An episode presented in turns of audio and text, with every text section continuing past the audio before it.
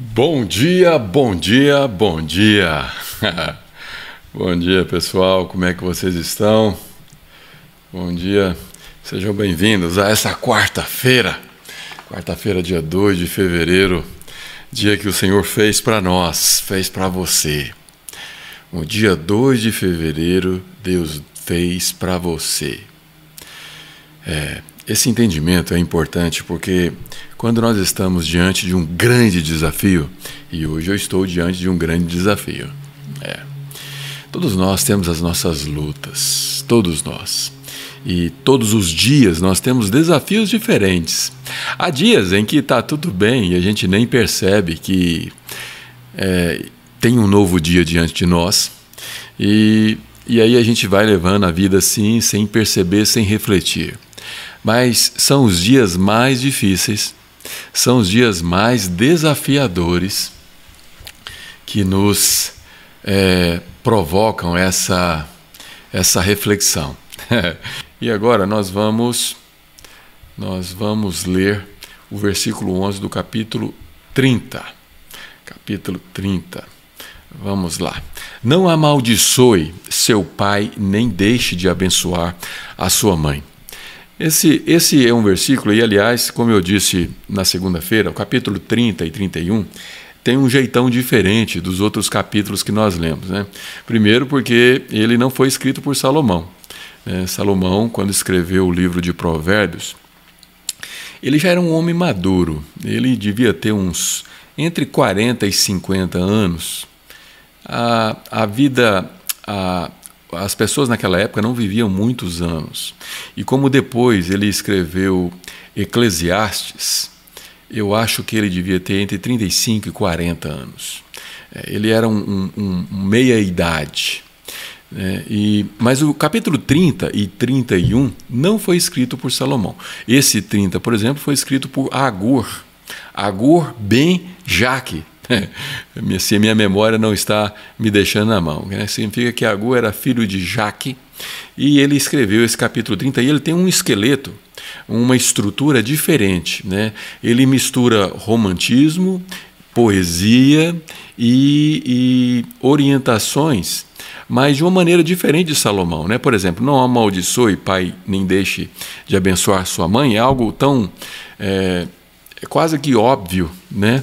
Mas aqui, na verdade, é, numa outra versão, começa esse versículo dizendo o seguinte: há pessoas, ou existe uma geração, ou é, determinadas pessoas, né, é, amaldiçoam pai e mãe. É mais ou menos assim. Poderíamos até abrir depois uma, uma versão.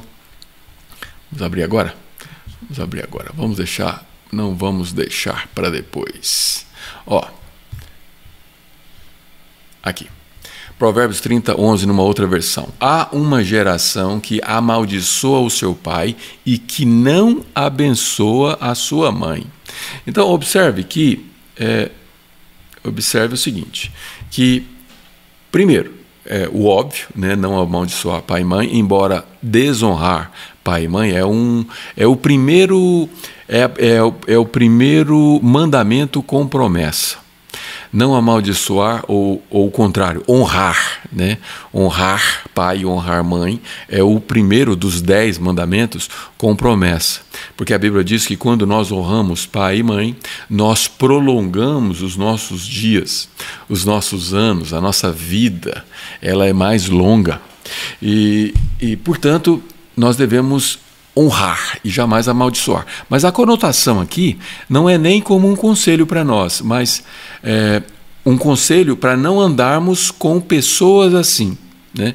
Nessa outra versão, que fala da geração, diz respeito a existem pessoas que fazem isso, amaldiçoam, pessoas perversas, que têm a coragem né, de amaldiçoar. Aí em def é, eles, em defesa de si mesmos, eles costumam dizer o seguinte: olha, o meu pai não vale nada, a minha mãe não vale nada, o meu pai, ele é isso, ele é aquilo.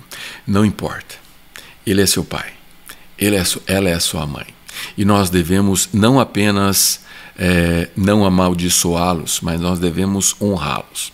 E os filhos, infelizmente, nós precisamos admitir que nós filhos, e todos somos filhos, né? Nós filhos, é, em algum momento nós desonramos os nossos pais.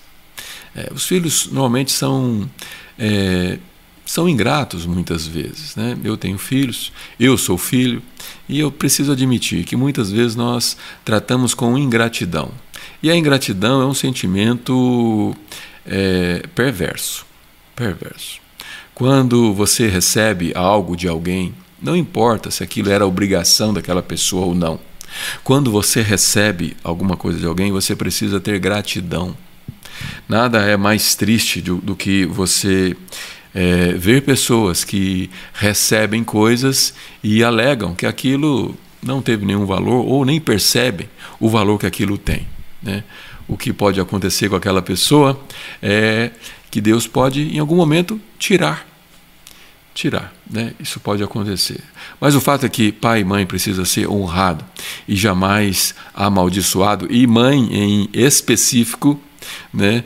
aqui o versículo diz para nós não deixarmos de abençoar. Abençoe sua mamãe. Abençoe sua mamãe. Minha mamãe deve estar aqui comigo, não comentou ainda, mas ela me acompanha todos os dias. Um beijo, mamãe. Vamos lá, versículo 12. Não pense que você estará purificado depois de uma semana sem ser lavado. Essa, essa é, essa orientação de purificação é uma orientação baseada nas leis de Moisés. A Bíblia diz, ó, Elia Pereira acabou de dizer aqui, ó, gratidão, minha mamãe. É, no, no, no, no tempo do Velho Testamento, né, na, debaixo da lei de Moisés, dizia que todo homem que era imundo precisava ser lavado para então ele poder ser purificado. Por exemplo, é, as mulheres, depois de, do período de menstruação, precisava passar por um processo de purificação. Né? E alguns é, alguns ficavam dias nesse processo. Né? E aqui o versículo faz uma alusão, porque Salomão estava justamente vivendo essa época, né, onde existiam os sacrifícios e as purificações. E, ele, é, e aqui não é Salomão que está dizendo, né? estou me lembrando de Salomão, mas Agur é que escreveu, e ele escreveu logo depois, talvez 50, 100 anos depois. Né? Os sábios daquela época, Iagu era um deles. Não pense que você estará purificado depois de uma semana sem ser é, é, lavado. Ou seja, não podemos ficar muito tempo sem sermos lavados. E o que significa ser lavado naquele tempo? Significa ser ter os nossos erros e os nossos pecados purificados e uma semana, né, uma semana é, sem ser lavado significa um tempo longo. Né? Não pense que você estará purificado. É uma alusão àquele tempo e à necessidade que nós temos de estarmos limpos. E como que nós podemos estar limpos? Pedindo perdão a Deus. Perdão a Deus. Perdão a Deus pelos nossos pecados. Perdão a Deus pelos nossos erros. É, você está enfrentando uma situação complicada de se resolver? Você está enfrentando uma situação onde você não vê saída ou você se vê preso numa enrascada qualquer? Primeira coisa que você precisa fazer é se purificar. De que forma? Apenas pedindo perdão verbalmente e tudo bem? Não.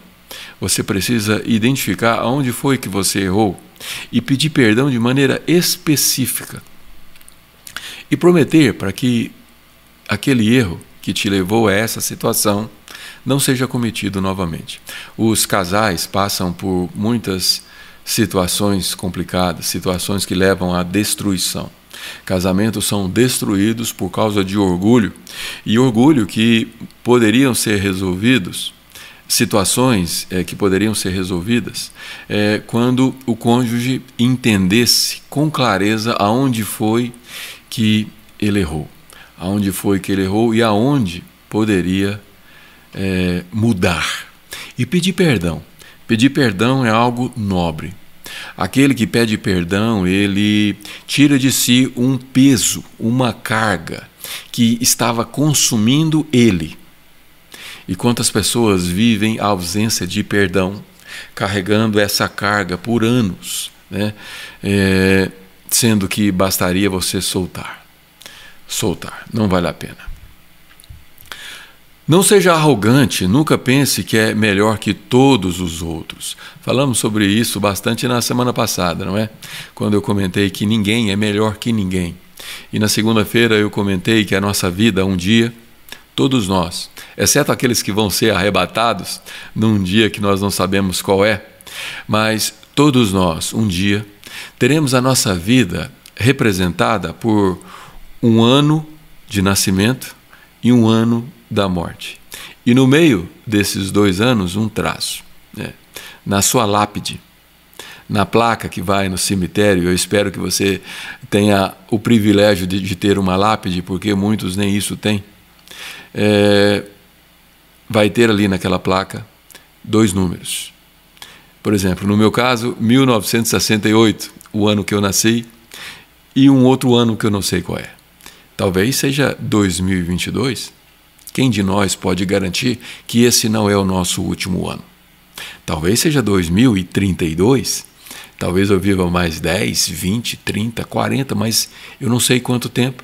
Mas se Jesus não voltar antes, certamente haverá um ano nessa lápide, certamente. E no meio dela, um traço.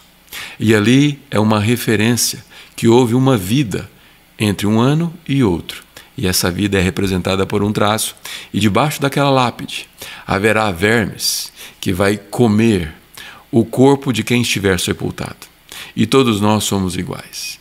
Todos nós vamos passar pelo mesmo processo. E o arrogante que se acha melhor do que os outros, o arrogante que se acha é, superior aos outros, não tem esse entendimento. E nós nunca, expressão usada aqui, devemos pensar que somos melhores que os outros. Não somos. O que nós precisamos é descobrir qual é o nosso propósito, para que nós sejamos é, qualificados diante de Deus. Deus precisa olhar para nós e nos qualificar. A prova que você está passando por ela, ela precisa te qualificar. Será que você vai ser aprovado nessa prova? Ou será que você vai ser reprovado por ela? Vamos lá, vamos prosseguir aqui na nossa análise do texto. Versículo 14. Hoje nós temos que terminar o capítulo 30, hein? Que Deus nos ajude. Já foi 25 minutos. Não seja ganancioso, impiedoso nem cruel. Eu vou sublinhar a palavra ganancioso. Impiedoso nem cruel como os lobos é, ganancioso. Né? Nós, eu falei ontem, ou segunda-feira, não me lembro, essa semana eu falei sobre prosperar. Nós precisamos prosperar, isso é importante. E prosperidade não quer dizer apenas com relação a dinheiro, não é somente com relação a dinheiro. Mas dinheiro é muitíssimo importante, porque dinheiro ele é, impulsiona, ele gira a roda do nosso propósito, ele amplifica a nossa capacidade de ajudar pessoas, de sermos generosos, de cumprir o nosso papel, o nosso propósito. É, dinheiro é importante. Agora, precisamos prosperar em todas as áreas. Precisamos prosperar no nosso casamento, como é difícil se relacionar com pessoas, eu sei, mas como é necessário. Precisamos ter um bom relacionamento com o nosso cônjuge dentro de casa, porque senão lá fora nós não vamos ser nós não vamos conseguir ter um bom relacionamento com o nosso próximo. E como eu sempre digo, e faz tempo que eu não falo, a nossa relação com Deus ela é na vertical. E a nossa relação vertical ela precisa ser alicerçada pela nossa pela, pela nossa relação na horizontal. Se você não se dá bem, não se dá bem com pessoas, se você não tem um bom relacionamento na, na, horizontal, você dificilmente vai ter um bom relacionamento com Deus. Aliás, você vai ficar a desejar na sua relação com Deus. Deus quer de nós relacionamento. E para isso nós precisamos carregar dentro de nós a verdade que há em nós. Eu disse outro dia que é preocupante e chega a dar medo quando eu conheço pessoas que não têm amigos. Pessoas que não conseguem se relacionar com pessoas são pessoas que nós precisamos é, estar atentas, porque alguma coisa de muito errado existe. Ou há um egoísmo, ou há um orgulho, ou há um, alguma coisa que está impedindo bloqueios, né, que são verdadeiras muralhas que separam essa relação. E essa relação não pode ser interrompida. Nós dizemos, dissemos outro dia que o nosso propósito ele não tem a ver conosco. O nosso propósito de vida, aquilo, a missão que nós temos aqui nessa terra, onde somos peregrinos, e por isso não somos melhores do que ninguém, porque todos somos peregrinos aqui. O nosso propósito e a nossa missão tem a ver com mais alguém. Tem a ver, tem a ver com outras pessoas e não com você mesmo. O seu propósito, quando ele é, é analisado por você para tentar descobrir qual é, e você precisa urgentemente descobrir qual é o seu, o seu propósito. Agostinho disse, e eu não sei se foi ele mesmo, atribuem a ele, é, mas eu estou vendendo o peixe que eu recebi. Né? Alguém atribuiu a Agostinho a frase de que existem duas datas mais importantes na nossa vida: o dia que nós nascemos e o dia que nós descobrimos o nosso propósito. E a bem da verdade é que Agostinho ele disse isso, mas eu não sei se existe uma data específica. No meu caso, por exemplo, o meu propósito eu descobri durante um processo. Se eu precisar descobrir uma data exata, eu não vou saber. Talvez 2020 tenha sido o ano em que eu descobri o meu propósito.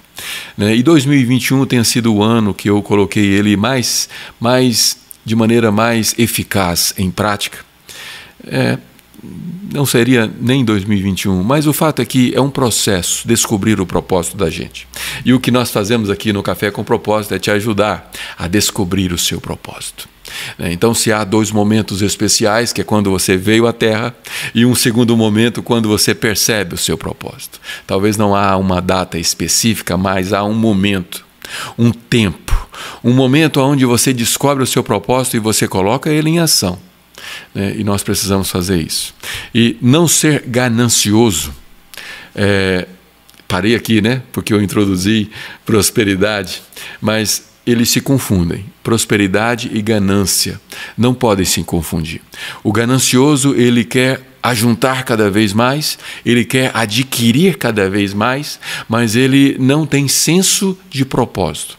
Ganância, e uma vez eu usei uma expressão numa reunião com o meu departamento comercial, que eu disse que eu era um ganancioso no sentido bom da palavra. Né? Porque eu, eu, o que eu quis dizer é que é, os meus negócios eles precisam avançar. Eles não podem ficar estáveis. Não importa se está bom, não importa se está mais do que bom. Precisam cada vez, precisa cada vez mais avançar num ritmo aonde isso só termina quando Deus disser que termina. É. E tudo pode terminar quando Deus diz que terminou. Porque é Ele que sustenta as nossas vidas nas nossas mãos. Não podemos ser impiedosos, muito menos cruéis. Impiedosos no sentido de não ter piedade é, das pessoas que são mais fracas do que nós. Nós não somos melhores do que ninguém, mas existem pessoas que são mais fracas do que nós. Existem pessoas que estão subordinadas às nossas decisões e ser impiedoso é tomar decisões sem levar em consideração a parte mais fraca. Ser cruel é agir com maldade.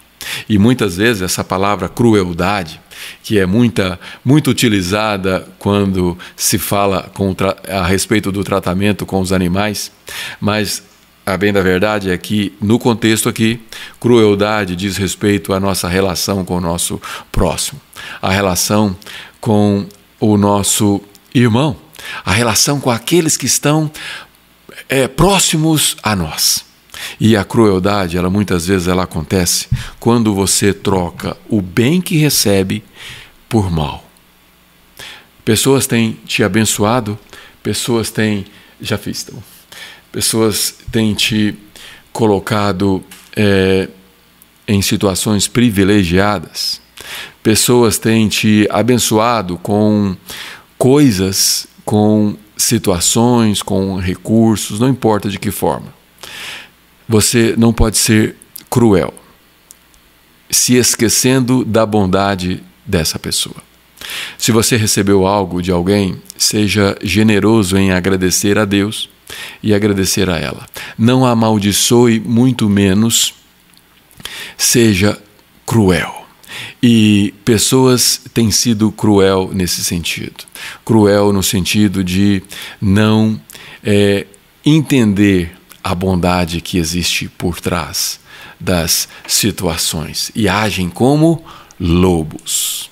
Os lobos eles atacam e se você já assistiu filmes ou já leu é, algum tipo de documentação sobre os lobos, eles são implacáveis. É. Eles andam em, em, com, em grupo, né? matilha, não é isso? E eles atacam de maneira cruel, né? como o, a maioria dos animais obedecendo única e exclusivamente os seus instinto, instintos. E o homem que anda seguindo apenas os seus instintos, ele costuma cometer crueldades. Eles perseguem os pobres, e aqui está descrevendo o que é ser incru, o que é ser cruel e impiedoso. Eles perseguem os pobres, ou seja, os fracos, e se alimentam deles, destruindo o necessitado apenas por diversão. Apenas por diversão, destruindo o necessitado. E versículo 15, chegamos aqui ao título da nossa live de hoje. O parasita tem filhas gêmeas, chamadas Me dá e quero mais. Numa outra tradução, diz: A sanguessuga tem duas filhas, dá e dá.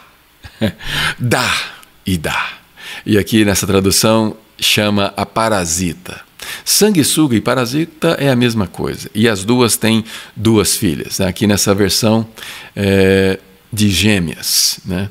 Gêmeas, que se chama, e são duas, porque tem dois nomes, chamadas Me dá e Quero Mais. Já viu pessoas assim?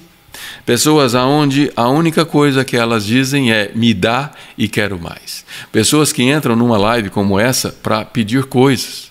Né? Pessoas que entram nessa, numa live como essa é, é, e não têm o cuidado de ouvir o que está sendo dito. Me dá, me dá, quero mais, me dá. Pessoas que vivem em busca de uma cesta básica, mesmo sem precisar muitas vezes. Pessoas que vivem atrás de ajuda do governo sem precisar porque tem saúde para trabalhar, mas não tem disposição para poder cultivar a sua horta. Não tem disposição para poder aprender um pouco mais e prosperar. Não tem disposição para serem produtivas e preferem me dar, me dar. Elas votam num governante que prometem dar uma cesta. Existe uma frase bem forte que diz assim: é, fala sobre os porcos. É, como é mesmo a frase? É, diz que diz que os porcos eles eu vou, eu vou, eu vou, eu vou procurar melhor essa frase e a gente vai comentar sobre ela. Mas em, o, o sentido da frase é que os porcos são alimentados com lavagem, né? São alimentados com lavagem. E os porcos, eles votam no cara que dá a lavagem para eles, sem saber que é ele que vai sacrificá-los. É, mais ou menos assim. Eu vou pegar a frase corretamente. Eu tinha ela de cabeça há muitos anos e me fugiu agora. Quando a gente está na live é tudo muito improvisado, né? E a gente nem sempre a memória consegue ir no ritmo que precisa. O fato é que nós precisamos ter uma consciência diferente da vida. Pessoas que votam em governantes que têm a fama de dar dinheiro, dar ajuda social e cesta básica, não entendem que lá na frente é justamente esse governante que vai pss, sacrificar. Você já presenciou o sacrifício de um, de um porco, é? de um suíno? Eu já. Meu pai ele tinha, ele criava porcos quando eu era criança e eu me lembro que no dia dele sacrificar ele era, era bem tenso. Ele soltava o porco para ele não ficar lá dentro do chiqueiro e o porco muitas vezes ele corria pelo quintal e meu pai cercava ele de alguma forma e uh, o sacrifício era bem, era bem cruel. A faca precisava ser grande porque senão não alcançava o coração. Ele deitava com os joelhos na barriga do porco e levantava o bracinho esquerdo, né, dianteiro, e a faca entrava bem aqui na axila e tinha que ser bem certeiro, porque muitas vezes acontecia de só beliscar o coração e o porco agonizava muito para morrer. Não sei por que eu estou trazendo isso, um assunto tão cruel, mas o fato é que é, muitos votam naquele que vai sacrificá-los. E esse é um ano de eleição. Cuidado para quem você dá o seu voto. Aqueles que prometem dar ajudas que não são a ajuda correta. Nós precisamos ter governantes que fazem com que o nosso país prospere. E não que seja um país é, obstinado em dar coisas para os fracos, para os pobres. Porque com esse intuito, o país não vai prosperar. E vai chegar um momento em que os recursos vão se extinguir e aí, esses mesmos pobres, esses mesmos fracos, vão se tornar pessoas miseráveis. Né? Vamos avançar aqui. Eles perseguem os pobres e se alimentam deles, destruindo o necessitado apenas por diversão. Já falamos, o parasita tem filhas gêmeas, é, já falamos também, ah, não falamos das filhas, né? O parasita ou a sanguessuga tem filhas gêmeas, gêmeas chamadas Me Dá e Quero Mais. Falamos sobre pessoas que só querem receber, receber, receber, receber e não querem produzir. Não querem dar nada para ninguém. Quando eu encontro pessoas assim e tenho a oportunidade, porque nem sempre a gente tem, Pessoas que são fracas demais e vivem nessa, nessa frequência de só querer ganhar, ganhar, são pessoas egoístas, pessoas que só pensam em si mesmas. Mas sempre que eu tenho oportunidade de dar uma palavra para essas pessoas, eu questiono: o que que você tem dado? E a resposta que muitas vezes eu recebo é a seguinte: Como? Como que eu posso dar alguma coisa? Eu não tenho nada. Eu preciso de ajuda. Eu não consigo ajudar ninguém porque eu não tenho nada. Será? Você, se você não tem nada, como você está respirando hoje? Se você não tem nada, como você está de pé? Você está vivo? Se você não tem nada, como você ainda não morreu de fome? Porque não ter nada significa absolutamente nada. Mas será que a, o pouco alimento que te mantém vivo não poderia ser repartido com quem não tem realmente nada? Será que o abraço que você poderia dar no seu próximo não seria suficiente para alegrar a vida dele? Será que o que você poderia estar fazendo, você não está fazendo? Por que razão? Né? Ah, mas é, as oportunidades de emprego são muito difíceis, empregos né, de muito, muita dificuldade. Não importa quais são as dificuldades, nós precisamos aprender com a formiga, e esse capítulo ainda vai falar sobre isso. As formigas, elas não escolhem o dia de trabalhar. Para elas não tem domingo, não tem sábado, não tem. Alguém falou de sábado outro dia aí, não foi? Mas o fato é que é, a, a formiga, ela trabalha incansavelmente. E ela estoca alimento para o período do inverno, onde vai ser impossível ela trabalhar. Me dá, me dá e quero mais. São as filhas da sanguessuga e do parasita. Parasita é aquele que fica sempre encostado em alguém, sempre encostado. Parasita é aquele que fica é, sugando alguma coisa de alguém que está produzindo. Né? Alguém que está produzindo. O, para, o parasita fica sempre pertinho de alguém que está produzindo para poder sugar alguma coisa e sobreviver com aquele pouquinho. E ele se dá por satisfeito em ser um parasita. Sempre querendo mais, sempre querendo ganhar. E agora nós vamos entrar num bloco que diz assim: quatro coisas insaciáveis. Estamos falando de parasitas, né, que não se dá por satisfeito, né, e vamos falar aqui na introdução do versículo 17. Três coisas nunca estão satisfeitas. Três coisas. Ou melhor, há quatro que nunca dizem já basta, obrigado. Já basta, obrigado. De vez em quando eu estou sempre ajudando algumas pessoas e de vez em quando eu ouço essa frase: já basta, obrigado. Eu já consegui o um emprego, obrigado. Ajude uma outra pessoa, obrigado. Eu mandava é, para um, dinheiro para um dos meus filhos, é, adulto, e, obviamente, e é, eu mandava mensalmente uma ajuda de custo.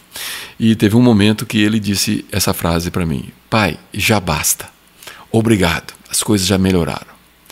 E como é bom quando você percebe que há verdade nisso. Né? A verdade de pessoas que não estão com uma sanguessuga. Me dá, me dá, eu quero mais. Ela poderia dizer: já basta, não precisa mais, agora eu consigo ir sozinho. Mas a sanguessuga e o parasita não conseguem fazer isso. Eles querem sempre mais, mais, mais, mais. Me dá, me dá, me dá. Sempre mais. A morte Aqui agora vamos falar das quatro coisas que a introdução mencionou: a morte, o útero estéreo, a terra ressecada, a floresta em chamas. Qual que é a representação dessas quatro coisas? Será que você consegue perceber com clareza como eu? A morte Alguém que está no sepulcro, alguém que está na sepultura, consegue produzir alguma coisa? Consegue louvar a Deus? Consegue agradar alguém ou ser generoso com alguém? Não. O útero estéreo consegue gerar vida? O útero estéreo consegue fazer e cumprir o seu propósito? O útero estéreo consegue prosperar em alguma coisa? Não. A terra ressecada, ressecada, sem nenhuma umidade, sem nenhum humus, né? sem nada de é, que possa produzir, serve para alguma coisa? A terra ressecada produz alguma coisa? O chão batido e seco produz alguma coisa de útil? Prospera em alguma coisa? Não. E a floresta em chamas? O que acontece com uma floresta em chamas? Pode-se esperar que nasça alguma coisa em meio às chamas? Pode-se esperar que é possível é, tirar lenha ou é, é, caçar algum tipo de animal para alimentar alguém? O que, que acontece numa floresta em chamas? Apenas destruição. E tem uma outra coisa que é comum nessas quatro a morte, ela representa deterioração. Vermes comendo, além de não produzir nada, vermes comem os detritos que existem ali. O útero estéreo, ele pode gerar enfermidades, porque não é utilizado e por isso é preciso ter um acompanhamento para que nada aconteça, porque ali não é gerado o que precisava gerar. E por não ser usado na sua utilidade para o fim que foi criado, aquilo pode gerar bactérias que podem causar mal a uma mulher. A terra ressecada, de tão ressecada que é, ela pode trincar, trincar, se ela for muito ressecada além de não produzir, ela gera destruição. E a floresta em chamas, muito mais. Destruição total.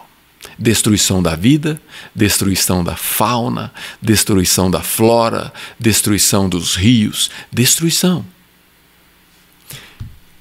E agora sim, versículo 17. O olhar que desdenha o pai e despreza a mãe, será arrancado pelos corvos e consumido por águias novas. Os animais de rapina têm uma característica: quando eles atacam, é, eles normalmente eles atacam os olhos. Né, os olhos. E o olhar que, é, que desdenha o pai e despreza a mãe ele será arrancado pelos corvos, que são é, aves de rapina, e consumido por águias novas. Quais são. É, o que você tem usado como você tem usado os equipamentos dados por Deus? Eu sempre digo, digo que Deus nos preparou para uma missão, um propósito, e Ele nos equipou com equipamentos que são poderosos. Primeiro, a nossa mente, que é o mais, poderoso deles. E eu julgo que a nossa visão, o nosso olhar, é o segundo equipamento mais poderoso que nós temos. É. Eu costumo dizer que é, a, a, a, deficiência é, da visão eu considero uma, a deficiência mais severa que o ser humano pode ter. E muitas vezes nós que não temos essa deficiência, nós não temos olhar, usado esse nosso equipamento com eficiência. Como você tem usado a sua visão? O que você anda vendo?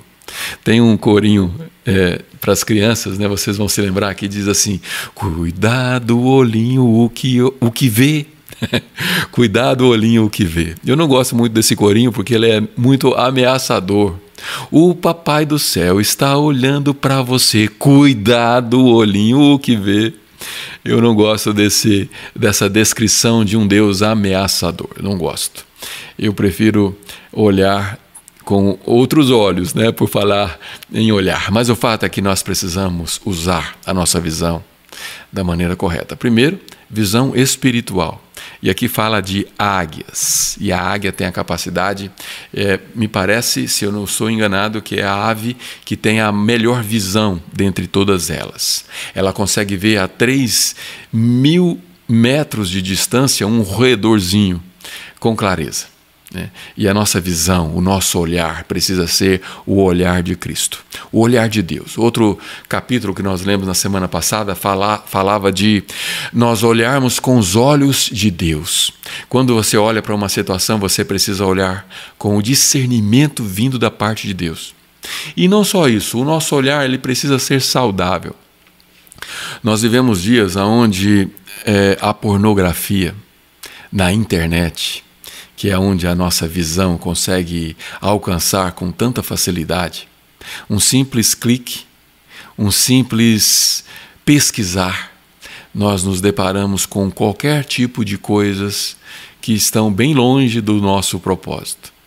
E Deus está, como diz o corinho, é, de olho em nós, não para nos punir, porque Ele é misericordioso, Ele é amoroso, mas Ele está procurando em nós um comportamento adequado para que nós possamos ser levados por Ele para um próximo nível, para um nível onde Ele vai nos usar muito mais.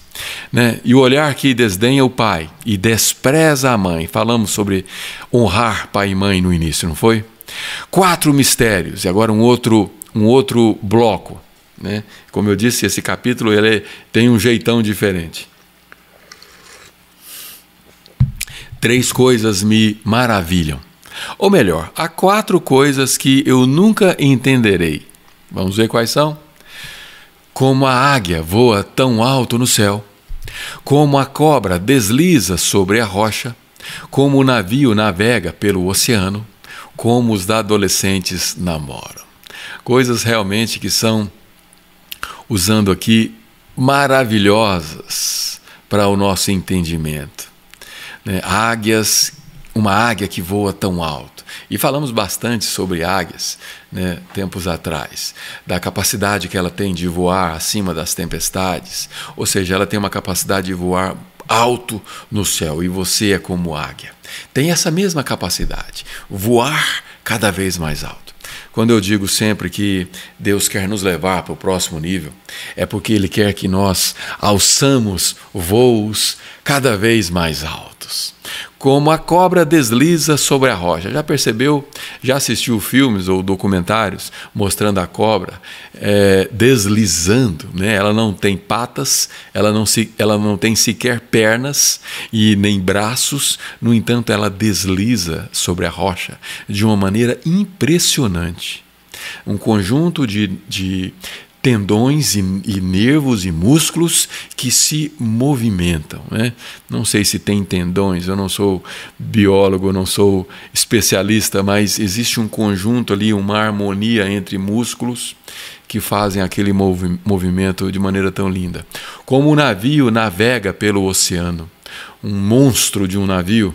Eu tive, eu tive o privilégio de passar o ano novo de um grande transatlântico em 2019 com um casal de amigos. E como é lindo, como é lindo, né? Um navio tão gigante navegar e cruzar os oceanos. E os adolescentes namoram, né? Um turbilhão de hormônios se movimentando e movendo os adolescentes, né? Como é maravilhoso e como é bonito.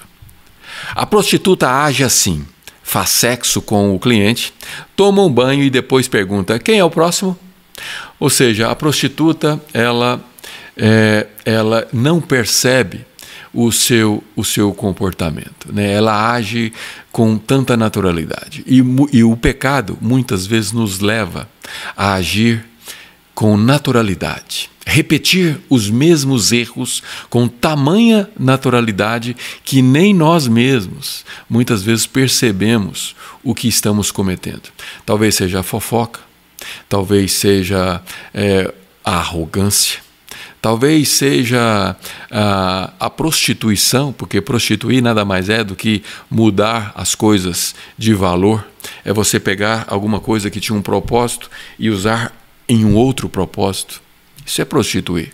Prostituir não é só o ato de uma mulher que faz sexo com um cliente. Prostituir é você pegar a palavra de Deus e não usá-la da maneira correta. Prostituir é você ter uma religiosidade é, incoerente e incompatível com o Evangelho. Prostituir é você usar os equipamentos que Deus te deu, a sua visão, o seu falar, e usar de maneira diferente daquela que foi o propósito estabelecido por Deus. Isso é prostituir. Quatro coisas intoleráveis. Eu vou precisar de acelerar aqui agora, porque na verdade esse último trecho de Provérbios 30, ele é quase que é uma, um poema. Quase que um poema. Ele, ele faz um trocadilho com as palavras e, na verdade, nós não temos muito o que aprofundar, porque as, o próprio eh, eh, o próprio texto já traz a sua explicação.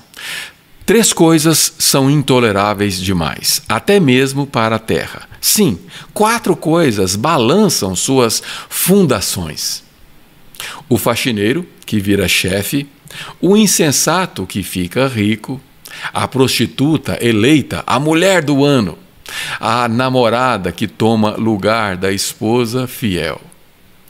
Aqui existem quatro coisas que, ou melhor, é, quatro coisas que são intoleráveis demais, intoleráveis demais para Deus. Né? Intoleráveis porque é, não deveriam acontecer. Um faxineiro virar chefe sem passar pelo processo não é saudável.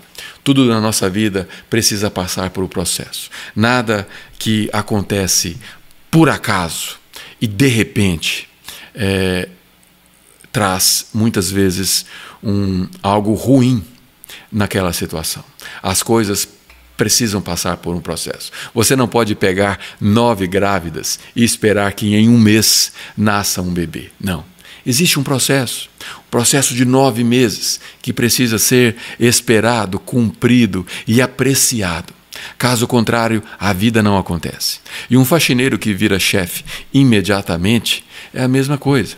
Precisa passar por um processo. Né? E aqui a palavra faxineira talvez seja é, pejorativo, e eu nem gosto muito dessa expressão. Mas é, só para nós entendermos os saltos que podem acontecer e que não faz bem, nem para um lado e nem para o contexto daquilo. O insensato que fica rico. Como que pode um insensato uma pessoa que não tem bom senso, uma pessoa que age da maneira que bem entende, ficar rico. Ela vai simplesmente ter dinheiro, mas vai ser o mais pobre dos miseráveis, porque dinheiro sem bom senso não serve para nada. A prostituta eleita a mulher do ano, como pode?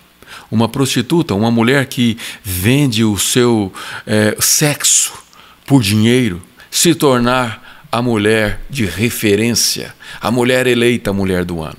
Não pode. A namorada que toma lugar da esposa fiel, algo que é abominável a Deus. Uma namorada tomar o lugar de uma esposa fiel.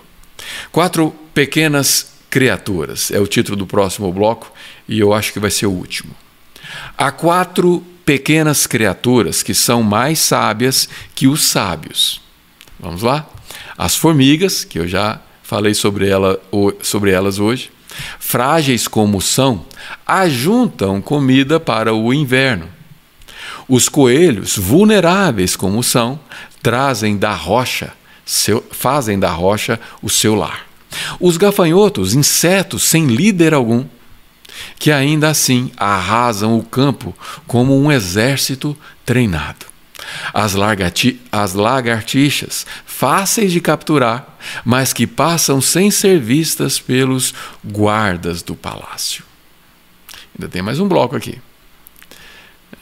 Então, esse, essas quatro pequenas criaturas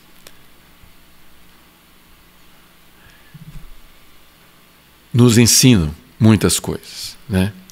São mais sábias do que os sábios, diz o texto. Formigas, que conseguem carregar mais do que o seu próprio peso. Imagine você, digamos, eu tenho 92 quilos. Se eu precisasse carregar 150 quilos, eu não conseguiria facilmente. Mas as formigas fazem isso com facilidade. Elas carregam mais do que o dobro do seu próprio peso o tempo todo. Elas trabalham incansavelmente ajuntando para o inverno, ajuntando para o momento daquilo ser consumido e não ajuntando para simplesmente acumular. Porque se as, se as formigas fizessem como muitos fazem, os avarentos fazem, juntar, juntar, juntar, para aquilo nunca ter uma utilidade, as formigas acumulariam um monte de lixo podre dentro das suas caverninhas, não é verdade? Mas elas ajuntam para que aquilo possa ser usado no inverno. Aquilo tem um destino certo. Os coelhos, vulneráveis como são, fazem da rocha o seu lar. Como, como tem sido o seu lar? A Bíblia diz que cabe às mulheres, às esposas, edificarem o seu lar. E muitas não edificam porque reclamam por ser um lar muito simples, por ser um lar muito pobre. No entanto, os coelhos, vulneráveis como são, fazem da rocha o seu lar. Imagine a rocha. Que beleza há em meio às rochas, mas eles conseguem fazer dali um lar gostoso de se viver. E muitas vezes as mulheres que são é, as mulheres que têm sabedoria, a mulher que é sábia, ela edifica o seu lar por mais simples que seja, com beleza, com sutilidades e com detalhes que só as mulheres são capazes. Que ainda assim, ah, os gafanhotos, o terceiro inseto, né, sem líder, mas que ainda, mesmo assim sem líder, eles arrasam o campo como um exército treinado porque cada um faz o seu papel, sem olhar e nem acusar o outro. Cada um faz o que precisa ser feito. Se cada um de nós fizéssemos o que precisava ser feito, o nosso mundo seria muito melhor. No entanto, a maioria de nós prefere não fazer o que precisa ser feito e, ao invés disso, culpar a situação que vivem e culpar pessoas, culpar qualquer que seja é, a, a situação para justificar os seus fracassos por não fazer o que deveriam ser feitos. Né? E as, lagarti as lagartixas, que são fáceis de capturar, são mansas, né? mas que passam sem ser vistas sutilmente pelos guardas do palácio. Muitas vezes nós precisamos fazer o que precisa ser feito sem esperar que ninguém veja esperar apenas que a retribuição do que estamos fazendo virá do eterno. O seu Deus não é o banco. O seu Deus não é o seu patrão. O seu Deus não pode ser as circunstâncias que te afligem. O seu Deus é o seu Criador. O qual te deu um propósito e que, mesmo que você tenha errado, está ao seu lado. Existe uma promessa de um Deus que está conosco todos os dias, e é a Ele que você precisa servir naquilo que você está fazendo. Faça o seu trabalho da melhor maneira que você conseguir fazer, com esforço, entendendo que quem te retribui não são homens, mas é Deus que te retribui e que te recompensa. E por fim, quatro dignitários. Há três seres no mundo. Quatro que impressionam por seu comportamento. O leão, rei das feras, não cede a ninguém. O galo, orgulhoso e imponente. O bode, o bode está nessa lista. o chefe de Estado em marcha triunfal. E é, bom, ainda não chegamos no final do capítulo. Ainda tem um pedacinho aqui ainda. Você segura as pontas aí que hoje nós vamos precisar avançar um pouco mais. O leão, uma característica do leão, que é o rei das feras, né, e é conhecido também como o rei da selva,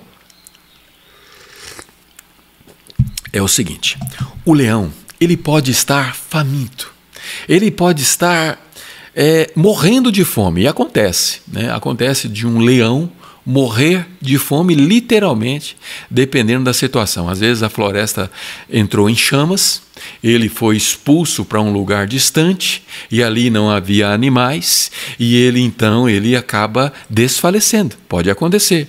Mas uma característica do leão que mesmo morrendo de fome, ele é incapaz de comer vegetais. Ele é carnívoro na sua natureza. E nós precisamos há um ensinamento nisso. Não importa quais sejam, qual qual é a situação que você está vivendo. Você tem uma identidade, uma natureza. A natureza do leão é comer carne, caso contrário, ele morre. A sua natureza é ser filho de Deus. A partir do momento que você é, não vive isso, não vive essa realidade, não entra nessa frequência do entendimento em que você é filho de Deus, tem um propósito, tem uma identidade, você então passa a viver sem fora da sua frequência correta. Você passa a viver fora do seu propósito. Você passa a viver por conta própria. E aí você então não vive a sua natureza.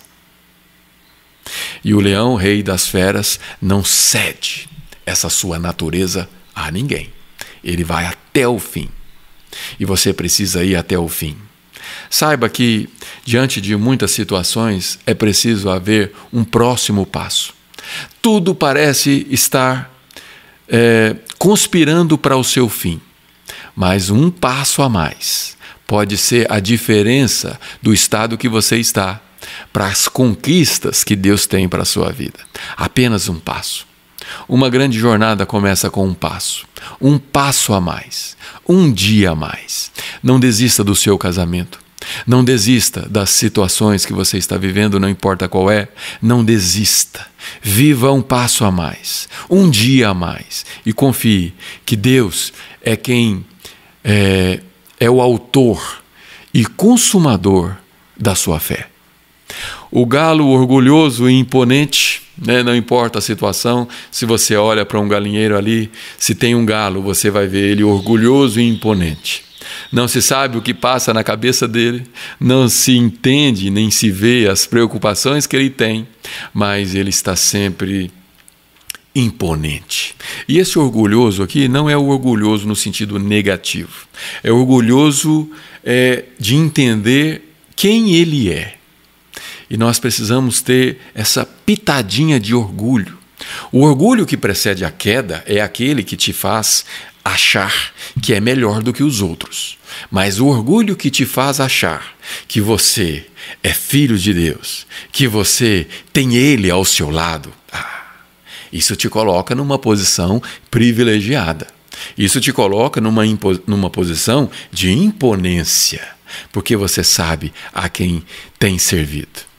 E o bode, que, sinceramente, eu vou confessar para vocês, eu nunca entendi por que ele faz parte dessa lista. eu nunca entendi. Se alguém conseguiu entender, aliás, eu vou gastar tempo no dia de hoje para tentar descobrir por que, que o bode está nessa lista. e o chefe de Estado em marcha triunfal? Já viu um chefe de Estado, um presidente, quando assume e recebe a faixa presidencial, ele faz ali a sua, a sua marcha triunfal.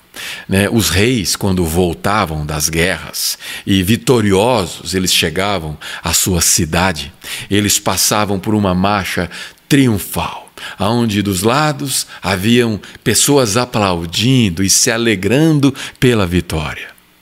Esse é o chefe de Estado.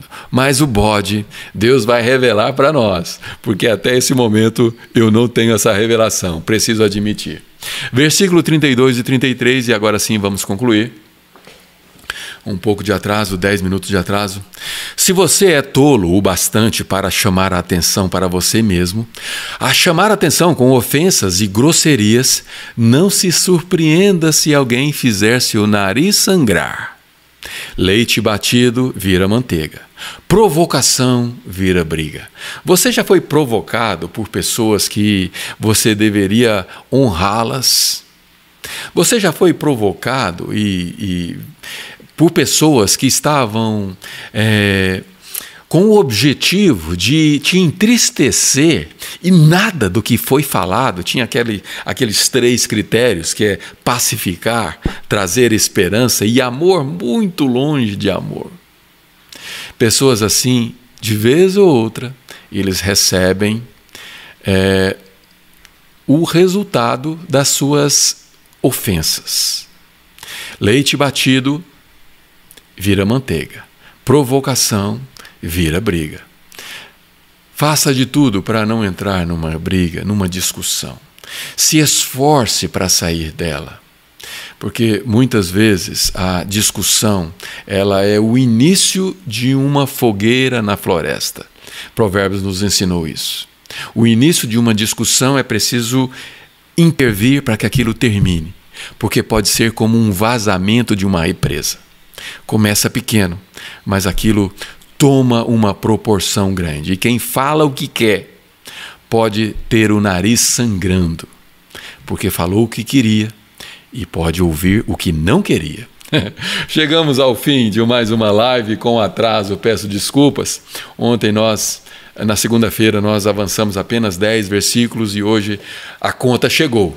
E nós tínhamos que terminar o capítulo 30, porque amanhã nós vamos entrar no capítulo 31 e nós vamos precisar de dois dias para ele, porque é um capítulo muito lindo, muito rico, um capítulo muito rico. Vamos colocar aqui o chat aqui na tela do Instagram, deixa eu colocar a câmera aqui no, no, Instagram melhor e o chat no Facebook. Temos aqui.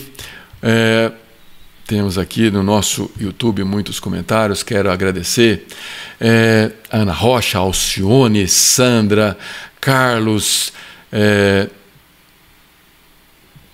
falando de Cristo com tia Sinhá e Rosimeira. Esse é o nome da pessoa. Obrigado. Ela acha que a reflexão foi boa. Alcione Cristina Leandro, Carlos Gringo, Gringo, Gleice Ferreira, amor da minha vida. Temos aqui uma audiência linda. Hélia Pereira, obrigado pela audiência. Muito bem. Um beijo para vocês. Tenha um ótimo dia, uma ótima quarta-feira. Nos veremos amanhã, se Deus permitir, em nome de Jesus. Beijo, beijo.